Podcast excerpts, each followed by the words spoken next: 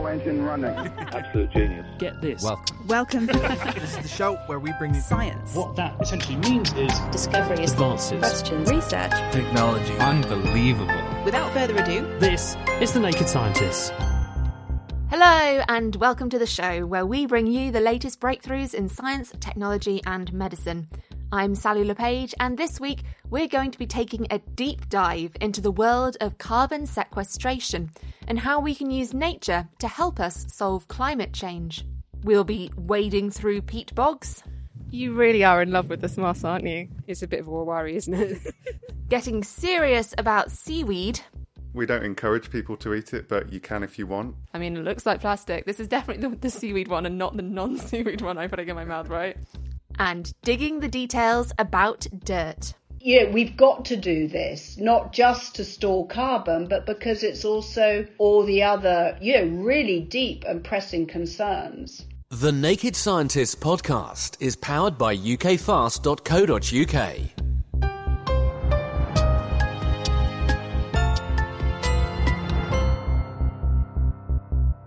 Climate change has been top of the agenda recently, as the latest IPCC report came out earlier this month. The Intergovernmental Panel on Climate Change produces one of these reports every six to seven years to summarise the 14,000 scientific papers that have been published on historic climate models, global warming, and its implications on the planet. And the findings of this report are clear. Humans are responsible for the planet warming at a rate that is unprecedented in at least the last 2,000 years. This warming is driven by increased greenhouse gas emissions, of which CO2 and methane are the major contributors. This is already leading to hotter heat waves, wetter monsoons, more frequent droughts, and the oceans warming at their fastest rate since the end of the last full ice age. Some of the impacts us humans have had on the planet are now irreversible. We are going to warm the planet by 1.5 degrees C more than pre industrial levels. No matter what we do now, sea levels are going to rise by several metres over the next 2,000 years. The ice sheets will continue to melt, and the oceans will become more and more acidic. But please don't switch off just yet. I promise this show is not all doom and gloom, and I know all too well how listening to the facts about climate change can make you feel like the world is very literally on fire and there is nothing we can do. So, what is the point in even trying? Well, the science is clear on that too. There is hope. If we can reduce our global carbon emissions to net zero by 2050, the planet will quickly stop warming. And if we start absorbing more carbon than we produce, it'll even start cooling down again. And those extreme weather events will become less extreme again. The absolute priority that we need to tackle is decarbonising the, the sectors that contribute to climate change, but also actively taking carbon dioxide out of the atmosphere. That's Ruth Gregg, a climate change specialist who earlier this year produced a 240 page report for Natural England looking into climate change and carbon storage. What our report aims to do is that we look at all the habitats um, that you'll find in England and we try and capture how important they are for carbon storage and sequestration. So, what we cover is everything from peatlands that you find on um, our mountains and the hills, everything down to our coastal and marine sites and everything in between. And this is what we hear is referred to as carbon sequestration, right? To sequester carbon, to draw down carbon.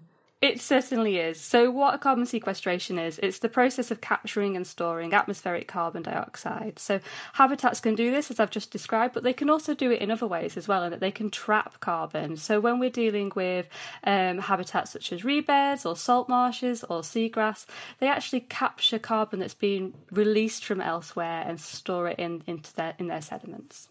And when we think about carbon capture, a lot of people will automatically think about carbon capture technologies and Elon Musk put forward a big prize to try and develop some tech that will draw down carbon from the atmosphere. Do you think that we can reach net zero using these technologies alone? So, all the pathways that we have to get to net zero do take into account some of these technological developments that haven't actually happened yet. At the moment, the main carbon capture and storage that we have is our natural environment. We'll be coming back to Ruth and nature based solutions very soon. But first, is it true that carbon capture technologies don't really exist yet? Naked scientist Harry Lewis has been looking into how far we've come and how far we've yet to go with removing CO2 directly from the air.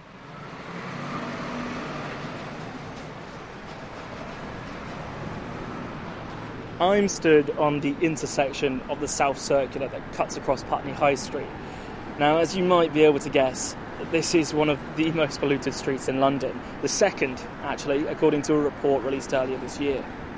If our technology is responsible for pumping out pollution, then surely tech can be responsible for sucking it back up.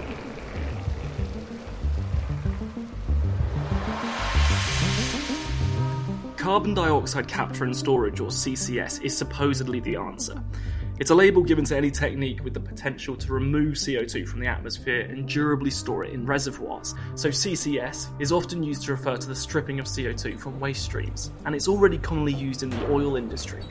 Earlier in August, however, a research team pointed out that these techniques are less efficient than we previously thought, they require a lot of energy to make any tangible difference. Now, ironically, in this instance, the stored gas tends to be used for enhanced oil recovery, so it's injected into the ground in an attempt to force out any remaining oil deposits. Ultimately, that then slowly leaks out of the wells and settles back in the atmosphere. Of the 21 large scale plants across the globe, all but five sell their stores to facilities involved in this enhanced oil recovery. So, looking for alternatives, the other man made carbon sequestration technique is direct carbon capture and storage, DCCS. Technologies that suck the carbon straight from the air around us. There are currently three industrial scale storage projects, and the biggest by far is the Canadian Weyburn Carbon Dioxide Project in Canada. After starting back in 2000, the Phase 1 trial found that the thick cap rock required for geological storage of this CO2 wasn't an impermeable barrier to the upward movement of the gas, as is still commonly assumed. In order to capture the carbon dioxide in the first place, the Weyburn project filters air directly through a potassium hydroxide drenched filter. These plants are really energy hungry. A 2019 report from Imperial College London found that 30,000 large scale DCCS plants would be required to negate global emissions. Every year, it would require the entire global supply of this chemical, six times over. And even then, it would still take up to a sixth of the world's energy expenditure to power them. The other issue is finding somewhere to store this gas. So, as we've discussed, our understanding of geological foundations and their ability to hold on to carbon dioxide is fine in theory, but not so efficient in practice. Perhaps we could store the gas deep in the ocean, as is done in Norway, or by creating mineral carbonates. Maybe even utilise it in a different form of industry. That's like a company just outside Zurich who sell their CO2 to Coca Cola. Now, after walking around Putney, I stumbled across a sort of rudimentary direct carbon capture feature, a city tree, which might not be quite what you expect. It's an interesting little feature, really. Like it's uh, it's roughly two meters high, and around it is constructed this wooden lattice and trellis. And if you get really close, sprouting out the darkness between the shelves are dark and light shades of green. It's more like a small art installation, really. It's pretty out of place. It transpires that inside the cuboid are a large variety of different types of moss species, all of which are capable of drawing pollutants out of the air and supposedly making the air noticeably cleaner in a 2 to 3 metre radius. It's obvious that direct carbon capture technologies are in desperate need of research and development. They're in need of incentivisation before they can make any real global difference. And, and stood here, I can't help but feel that in the next 20 years, it's preservation that's going to be essential. Something we still haven't entirely grasped. You know, the ecology and habitats that naturally suck up carbon, they're of paramount importance. Even if it is just to bide us some more time, to learn from nature, like this little city tree, to, to help us further our technological efforts. Harry Lewis.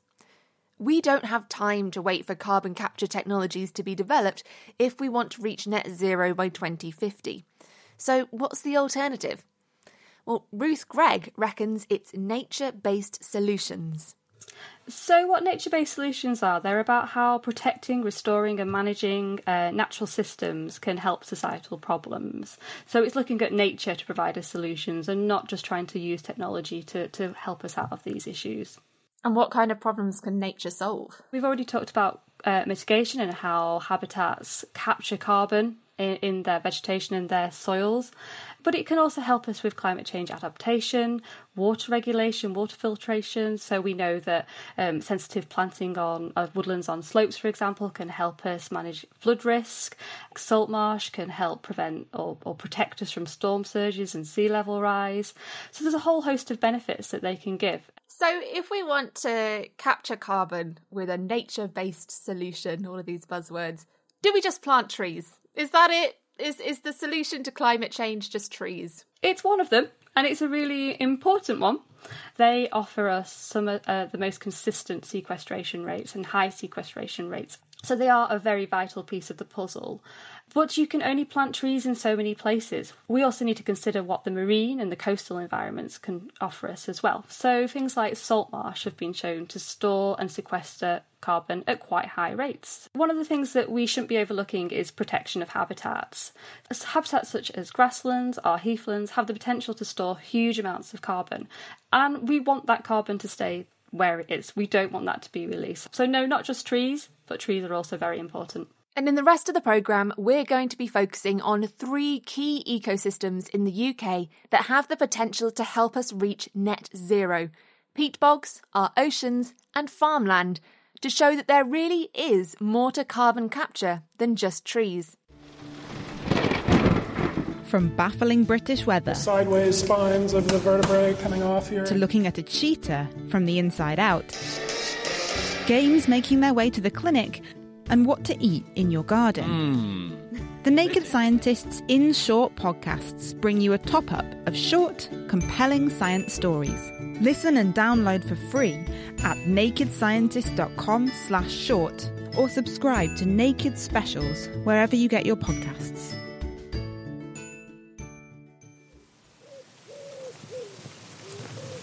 Okay, I've managed to escape the Home Office to go on a little walk.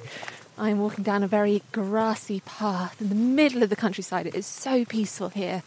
There's a ditch alongside me, and either side I'm being framed by really tall reed beds with beautiful purple flowers dangling down.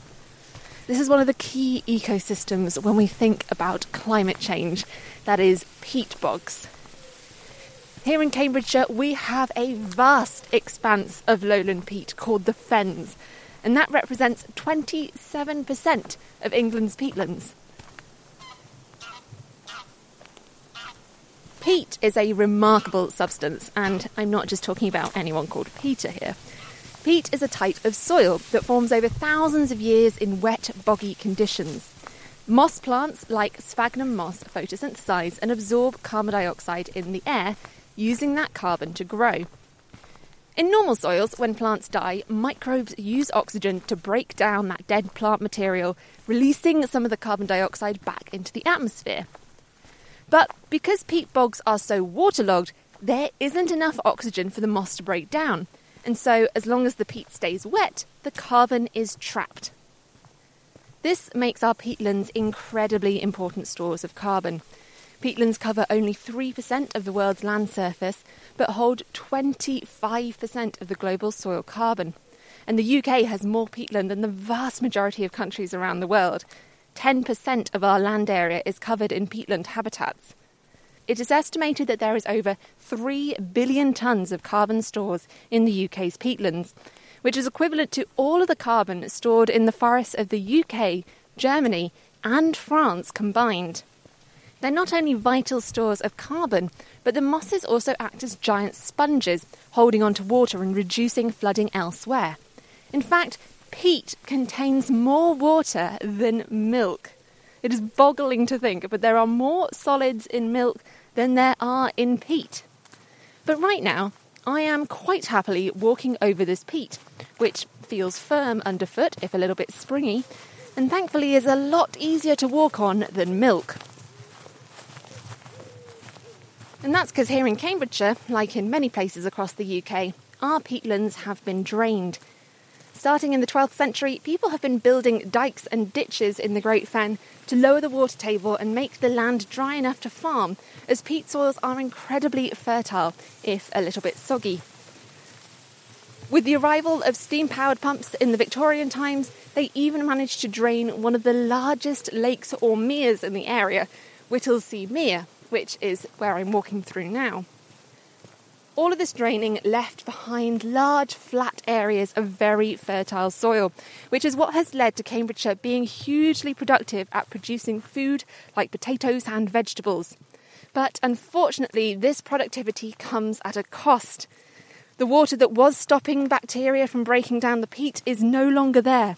So, all of that carbon that had been trapped over thousands of years is starting to be oxidised into carbon dioxide again and released into the atmosphere. As a result, peat bogs have gone from trapping and storing carbon to releasing carbon at an unprecedented rate. About 4% of the UK's greenhouse gas emissions each year come from the degradation of peat. Ah, here we go. Over this little wooden bridge. Now, not only is the peat disappearing into the atmosphere through oxidation, the dry peat can be literally blown away in the wind. And as a result of all of this, the land is sinking.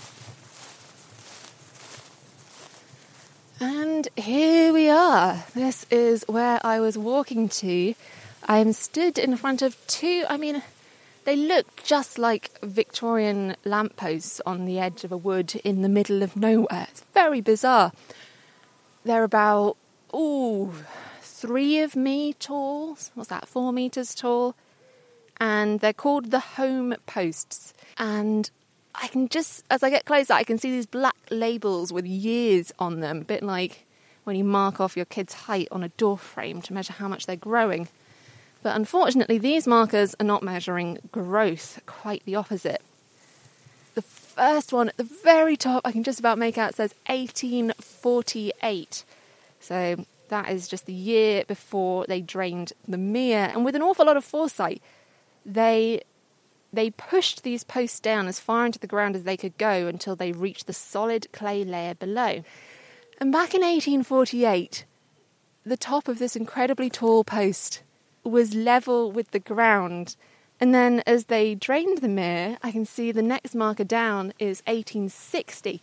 That's already a good one and a half, two metres down. That drop in the level of the land is mostly from all of the water being removed. But then we go down further 1870, 1875, we're now at my eye level, 1892, we're at my belly button, and then, of course, my feet are currently at ground level in 2021. That is four metres worth of carbon stored in that peat that is now released into our atmosphere. The Wildlife Trust are behind restoring this great fen for biodiversity, but they're also researching ways in which we can use the land productively to grow food and building materials without draining and degrading the peat soil underneath. So, a few days ago, I travelled just down the road to an experimental farming site on the Great Fen called Waterworks to find out more from restoration manager Lorna Parker. The project's called the Waterworks Project, and it's uh, an exciting opportunity to showcase a new form of farming. Up to two centimetres of soil are lost in, in terms of land height every year. Um, and in places that soil is already very shallow, but even in the deeper areas, you might be looking at another 80 years of farming and then no more peat soil left anyway, and we need to find another choice. So, what would the farmers do when the peat runs out? Well, underneath the peat is a layer of really heavy clay, so it's much harder to farm. And before you get there, a lot of this peatland is actually quite acidic as well because we were at the seaside about 5,000 years ago. So there's all sorts of geology under our feet that make it very complicated to farm. So either it's 80 years of farming vegetables business as normal and then kind of farming crisis for this area. What's the alternative? That's what we're hoping to show. We're kind of trying to demonstrate a new form of farming which will look at crops that you can grow in wet soil so we can trap that carbon, lock that carbon back in, but also hopefully produce food, fuel, fibre, and me- medicines. And this is the fab word culture. It's a good one, isn't it? It will be a word that most people won't have come across before. Um, Paludi is swamp, so it's swamp agriculture. So what we're going to do is go for a walk on our wet farming pilot project, the Waterworks project, and have a look at some of the new crops that we're going to grow, and hopefully excite you about the possibility of the things we can do with those crops in the future. I'm already very excited. The cows are already very excited. Let's go. Excellent.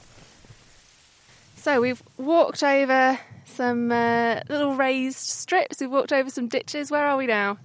Okay, so you're in the corner of one of our new wet farming beds. This one we're sat in at the moment is what we're hoping will be a future food crop for the fens, um, which is manna grass. It's a cereal crop, um, which would need some crop development, but could be a porridge or a sort of flour.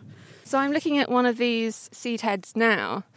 I mean, it's not much to look at compared to an ear of wheat, for example. you can barely see the seeds. What will the seeds look like? So they'd be small, like a kind of millet type grain um, that you could you could have in your posh ancient grain porridge, for example, or you could mill it into possibly low gluten flour. And you got to ask, what does it taste like? I don't know yet because this is our first year, so we haven't harvested any, and I think the seed is so precious at the moment. We'll probably grow more plants with it rather than eat it. So you're going to spend years of work creating this food that you don't even know if it tastes any good. Well, I hope so. We can add our jam to our porridge. I'm sure it'll be fine. When you're thinking of plants that can feed lots of people in wet soil, the automatic choice would be rice. So why aren't you growing rice here? Well, we're looking at rice. The um, climate in the UK is not ideal for rice at the moment, but you know, with global warming, it's going in the right direction. So our plant nursery is actually looking at different strains of rice to find ones which grow in the most similar climate to what we have here. As you can probably hear, this field is a lot wetter than the other ones. Yeah, we've come to have a look at our bulrush field. And what can we use bulrushes for?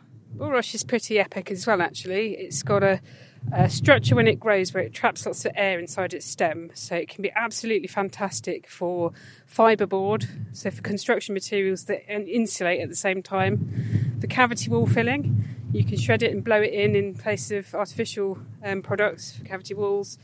It, would be really exciting, I think, to grow products and then build local houses, you know, from something that's sourced only a few miles away. Yeah, totally. We are next to probably one of the biggest plots, I would say, of, of the ones we've been to. And it's covered in a very familiar to any allotment grower. It's covered in a weed membrane. What is going to be here? Okay, so we've got about 150,000 plugs of this tiny bog moss that we're going to plant of several species underneath the mesh, and it will grow into a sort of carpet of green under there, which will be a really good crop for us to harvest and lock that carbon in the soil. Growing moss as a crop, how is that going to be useful? Oh, lots of ways. Moss. I could talk for hours just about the moss. Moss is really exciting. Um, one of the most exciting things that we're hoping to do with the moss here is grow it and harvest it as a substitute for compost for growing vegetables. Because right now there's been this big move of uh, not buying compost that's got peat in it, right? So is this what's going to be in the bags of compost instead? Well, we're hoping to go bigger than that. So we're hoping that this will be what growers of vegetables that you eat in the supermarket are going to use to grow their small lettuce plants, for example, rather than buying in peat from peat that's been harvested from peat bogs in the wild. Wow, so not only will this moss stop people digging up the peat for the sake of the peat, it will also stop the peat here from drying out, and we still get vegetables. Absolutely. And the moss is amazing because it can control its own environment. So it, it can control its own water, it can control weeds, it's antibiotic, it's super absorbent, it's like a hero plant. You really are in love with this moss, aren't you? It's a bit of a worry, isn't it? if you had a magic wand, what would you do with all of the peat bogs and former peat bogs in east of England? So most of the peat here is is farmed. Um, I would like to see ways that we can use it productively because that's a really important part of the local economy and the local culture, but in a way that can can protect it forever because if we don't do something now it will be gone for future generations. And if we can do that in a sustainable way which has all these other benefits and build our houses from it then what's not to like about that? Lorna Parker there from the Wildlife Trust. Much has changed for business owners managers and staff recently But with over 30 years' experience in telecommunications, award winning independent company Spitfire have the expertise to make sure you stay ahead and can keep on innovating. Whether it's connectivity, MPLS networks, firewalls, or phone systems, Spitfire can help. To find out more, go to spitfire.co.uk. That's spitfire.co.uk. Spitfire, telecoms and IP engineering solutions for business since 1988. Music in the program is sponsored by Epidemic Sound, perfect music for audio and video productions. We've just been finding out about how peat bogs pose some unique challenges for farming in a carbon friendly way. But across the UK, farmers are going to be vital as we push to become net carbon zero by 2050. Becky Willson is the technical director for the Farm Carbon Toolkit, a farmer led organisation that's translating all of the carbon sequestration research into simple, practical management techniques that farmers can implement.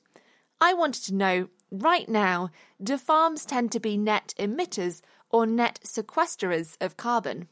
So there are a complete mix of um, activities that happen on a farm. Some of those will be emitting greenhouse gas emissions, and then depending on how we manage our landscapes um, in terms of what we're doing with cropping and cultivation and grass and all that sort of thing, that will be that will be pulling carbon in out of the atmosphere in terms of being held in our soil. For the vast majority of our farms, a lot of those processes that are taking place on farm in terms of how we apply our fertilizer, um, what we're doing in terms of livestock management, and other bits and pieces are are generating those greenhouse gas emissions. So those emissions that are going back up into the atmosphere that are causing climate change. But farming is unique in its opportunities to actually provide one of those climate solutions, depending on how we manage our land. So can you tell me how can a farm draw down and store carbon from the atmosphere? So there's two key areas that farmers need to really focus on. Firstly, is protecting their asset that they've currently got in terms of the carbon that's already in the soil. Soil is an incredibly large carbon store, and we need to make sure that we protect that existing carbon and don't release it back up into the atmosphere through our management practices. So that's that's area number one.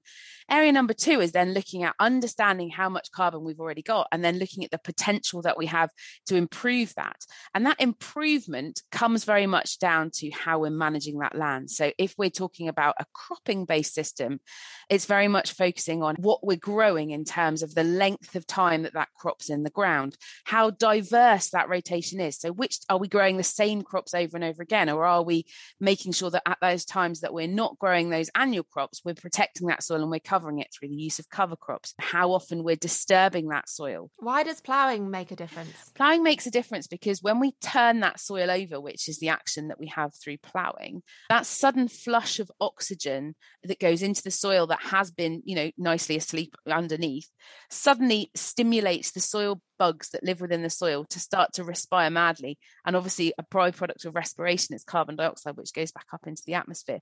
If we move over to our livestock systems, which predominantly are focused on grass, quite often the, the, the question and the discussion there is about, well, because we've got crops that aren't cultivated every year because grass tends to be down for many seasons is there potential for those areas to be able to um, sequester more carbon?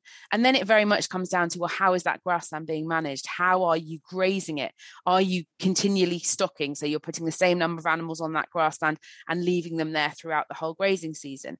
Um, or are we actually starting to move those animals around what species are in that grassland? So there are lots and lots of opportunities but it very much comes down to management management. And the really exciting thing for farmers is actually there is really, really good correlation with improved soil carbon and improved soil function. So, actually, if we can pull more carbon into our soils, we're actually going to get a much more healthier functioning soil, which is going to be able to hold more water when we're in these periods of drought and to be able to do all the things that actually allow us to have this really healthy functioning soil ecosystem that not just provides uh, brilliant food quality for us as consumers but also allows those farmers to have a real resilient business that can deal with these different climatic conditions that are coming. So farmers aren't helping us save the climate at the expense of their farm business. It can actually help their farm business too.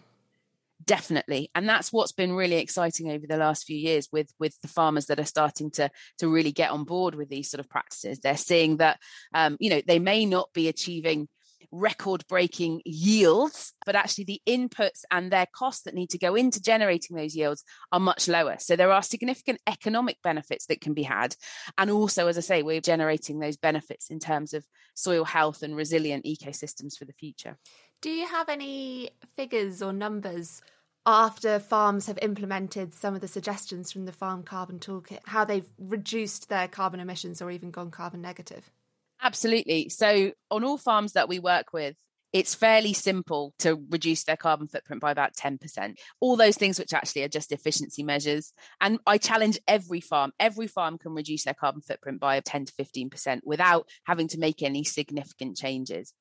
We've got farms that we've also been working with over the last few years, which we have transitioned from being a net emitter to a net sequesterer, taking a 100 cow dairy unit, uh, taking it from contributing about 815 tonnes. That's then sequestering about 100 tonnes. So removing about 900 tonnes out of the atmosphere. But also it, within the arable sector. And again, those farms which have been emitting anything between about five and 600 tonnes, taking those to sequestering to 300 tonnes. So it's it, it is possible. That's incredible difference. It is, it is. And that's about taking account of what's going on within our soils. Because what's important to remember is that you don't have to be doing a huge amount of building organic matter to actually be sequestering a lot of carbon. The numbers are can be quite staggering. So if you can build your soil organic matter within your soil 0.1%, that sequesters an additional nine tons of carbon per hectare.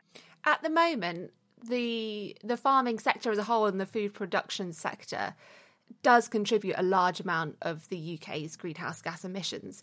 With changes in land management, do you think that overall it will be able to actually remove carbon from the atmosphere, so be a, a net carbon negative for the UK? I think I think it's a challenge. We've always got this this issue in terms of the fact that we're not just producing these emissions for the sake of producing these emissions. We're producing these emissions because we're producing food.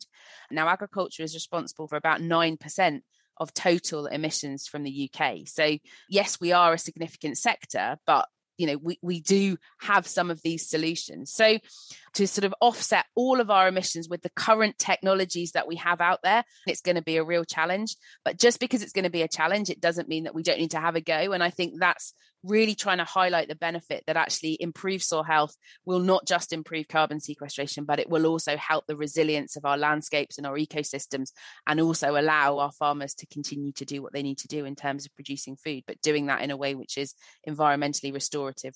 Becky Willson.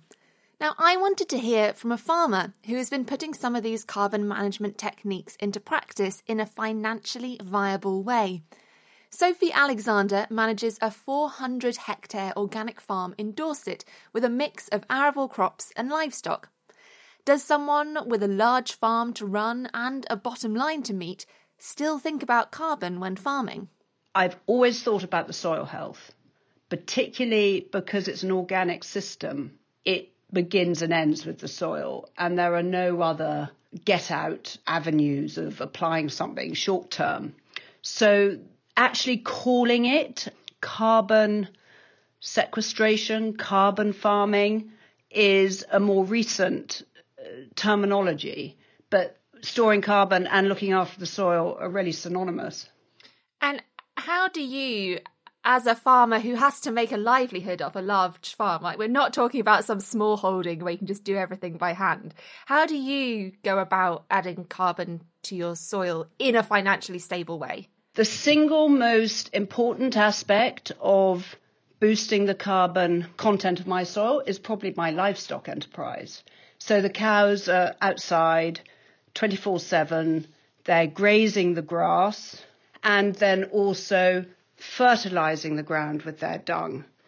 And then when we're growing crops, which is the other half of our rotation, I chop straw nearly always. I hardly ever bale it. So that's adding soil organic matter and um, nutrients. And we were hearing earlier in the show about the effects that ploughing can have on the soil and its ability to store carbon.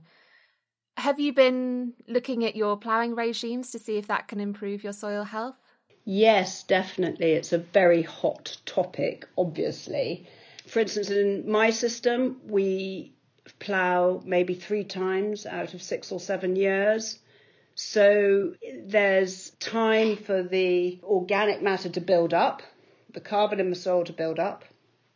And then, yes, we are reducing it when we start cultivating to establish grain crops, but then we build it up again. So it's not a kind of direct line of improvement, it's a gradual improvement. Two steps forward, one step back, but overall you make progress. Yes, something like that. Do you think that farmers all around the UK should be prioritising climate change mitigation? Yeah, I think everyone should. I don't think just farmers. It applies to all of us. You know, day to day in your garden, the chemicals you're using, what you're flushing down your drains. But yes, farmers are absolutely on board to play their part. You think that the farming community is willing to prioritise? I can't speak for the whole whole farming community. Of course, I can't. But um, in the people I meet and talk to, yes, most farmers really take it as a responsibility and a huge privilege to be looking after a large part of the natural world. Sophie Alexander from Hemsworth Farm.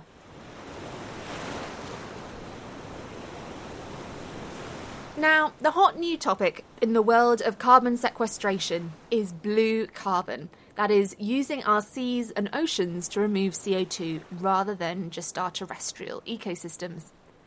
We're first going to dive into the world of seaweed, and in particular, kelp. This giant seaweed forms underwater forests that have, rather like their terrestrial counterparts, been suffering from habitat destruction and now only small patches remain. But restoration teams like the Sussex Kelp Project are hoping to change that, as I heard from project leader Sally Ashby. So, what exactly is kelp? So, kelp is a term given to the large brown seaweeds or macroalgae. They have a holdfast where they attach onto rocks or hard substrate, which are almost like roots but exposed, clinging to a rock.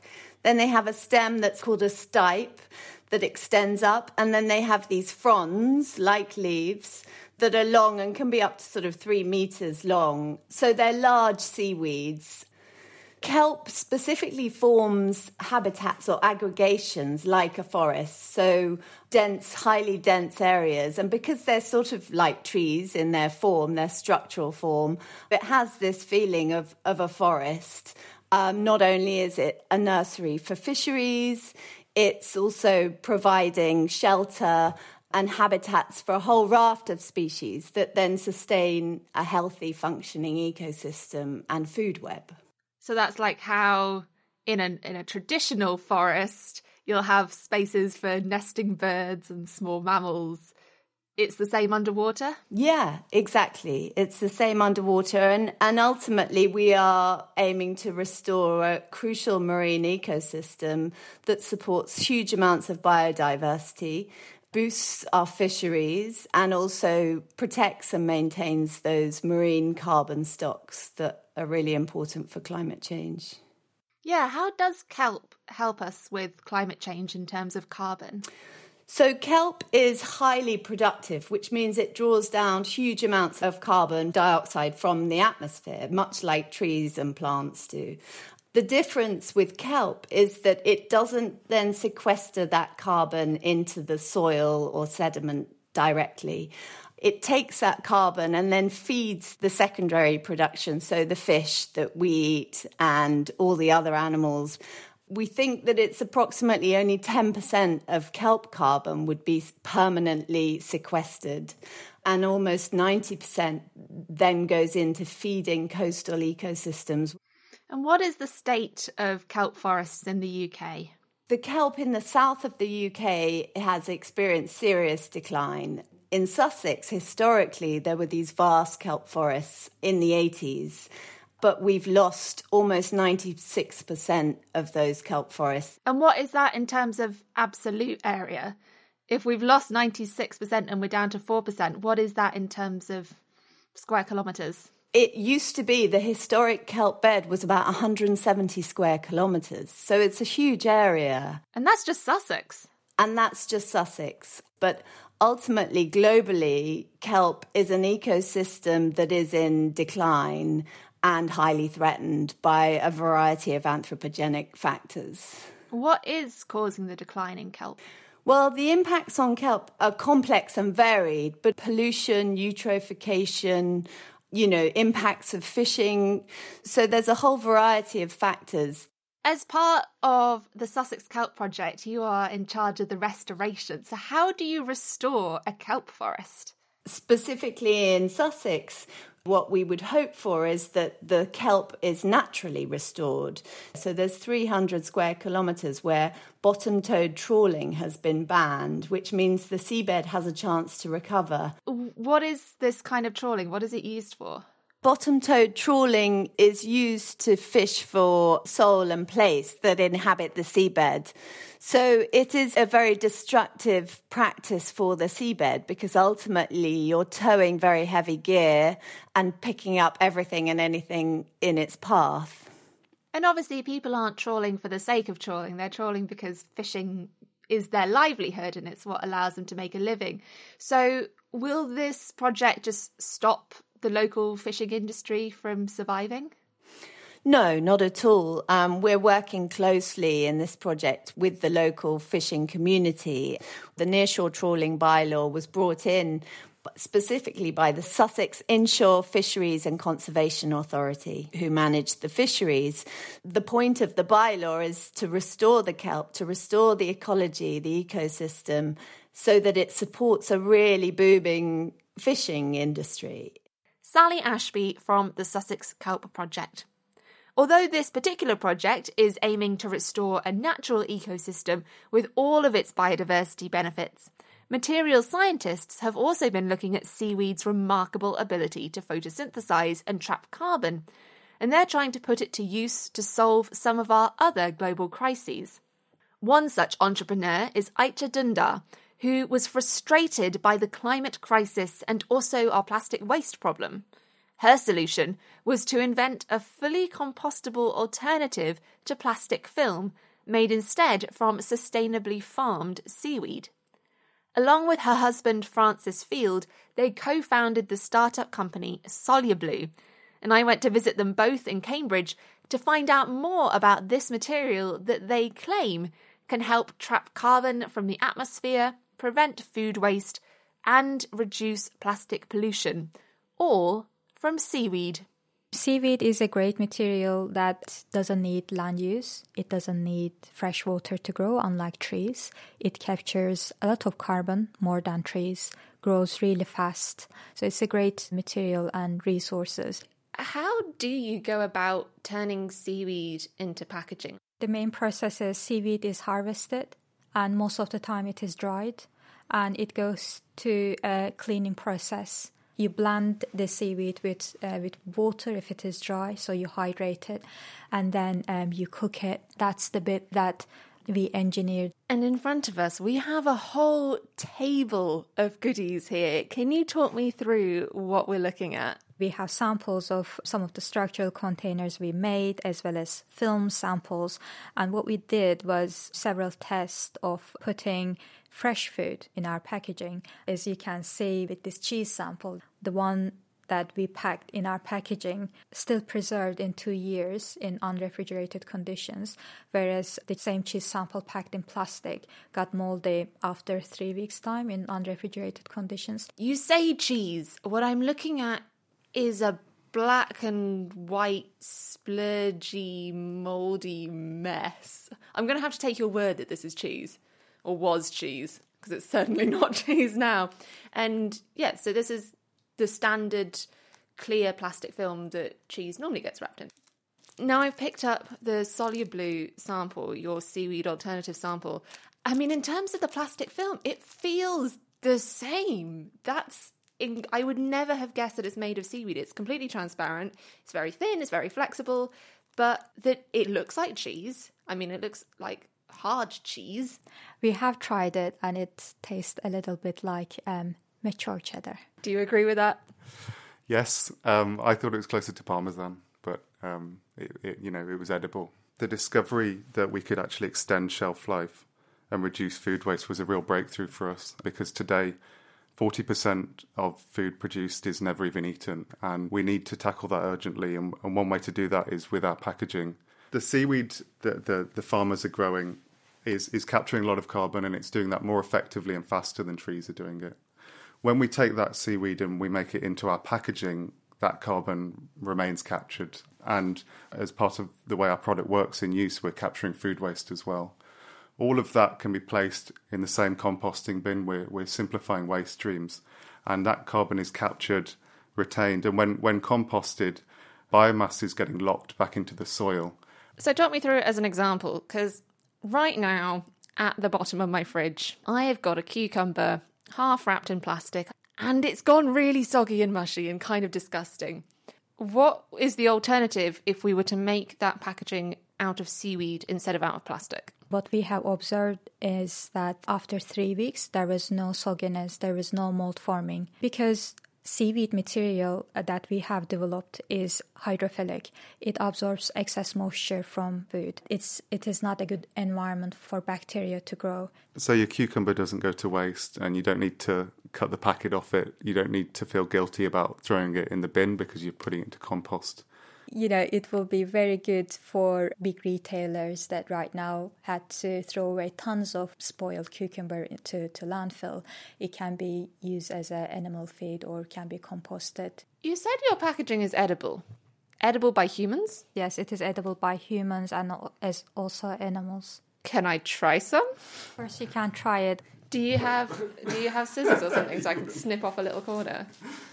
Okay, this this feels really weird. It's literally just I mean, it looks like plastic. This is definitely the, the seaweed one and not the non seaweed one I'm putting in my mouth, right? It kind of, wow, it really absorbs the moisture. It's stuck to the roof of my mouth. It's like eating rice paper. Yeah.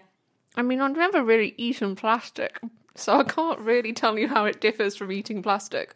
I can tell that I can bite through it. It's not just a solid sheet, it's now sli- slightly turning into like a dried out fruit leather almost yeah, it doesn't taste of anything at all, but there we go. And if I haven't died by the time the show is broadcast, we can say that it is edible by humans. yeah, uh, we don't we don't encourage people to eat it, but you can if you want, and it means that you know if an animal eats it, it's not going to clog their digestive system or something like that. And I can promise you that I am indeed still alive and well after eating that packaging.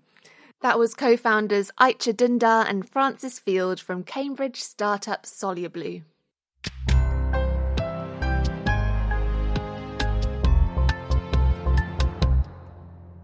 We're looking at how nature has the potential to sequester carbon dioxide from the atmosphere and help us achieve net zero by 2050. Kelp forests and seaweed farms aren't the only way our oceans can trap carbon. Seagrasses are remarkable plants that form underwater grassy meadows. I chatted with Leanne Cullen Unsworth, the Director of Research at Project Seagrass, to find out more about this unassuming ecosystem. So, they're a plant that lives in the sea, and they are a plant that creates this incredible habitat um, that supports very high biodiversity. So, it supports lots of animals. What does it look like? So it just looks like a terrestrial grass, really. So a grass that you'd find on land. They flower and they produce seeds in the same way that land grasses do. And why are seagrasses so important? They're really important habitat for marine animals and birds as well use seagrass to forage in. They're also super important for things like carbon sequestration. And at the moment, there's a lot of interest in seagrass meadows to help mitigate the, the climate issue. How do seagrasses store carbon? Because we've just been hearing about kelp, where they draw down carbon, but then they can't hold on to it as much. Is it the same with seagrasses? It's not the same with seagrasses. Seagrasses have got the capacity to store large amounts of carbon. So they store it within their own leaves and their roots and their rhizomes under the sediment, but they also then pack it down and store it underneath the sediment. And so their capacity for storage is is really huge. They can keep storing the carbon underground. Um, and so, as long as those habitats are maintained, then that carbon is locked in under the sediment. They're also really important in the nitrogen cycle, so they, they cycle other nutrients as well. They're very important for coastal protection. So they hold the sediment together and stabilize coastlines and help protect our coasts from further coastal erosion. But they are important as well for commercial fisheries. So they provide nursery grounds for a lot of the big offshore commercial fish species. So, you know, cod, for example. They're important for so many reasons. How are seagrass meadows faring around the world?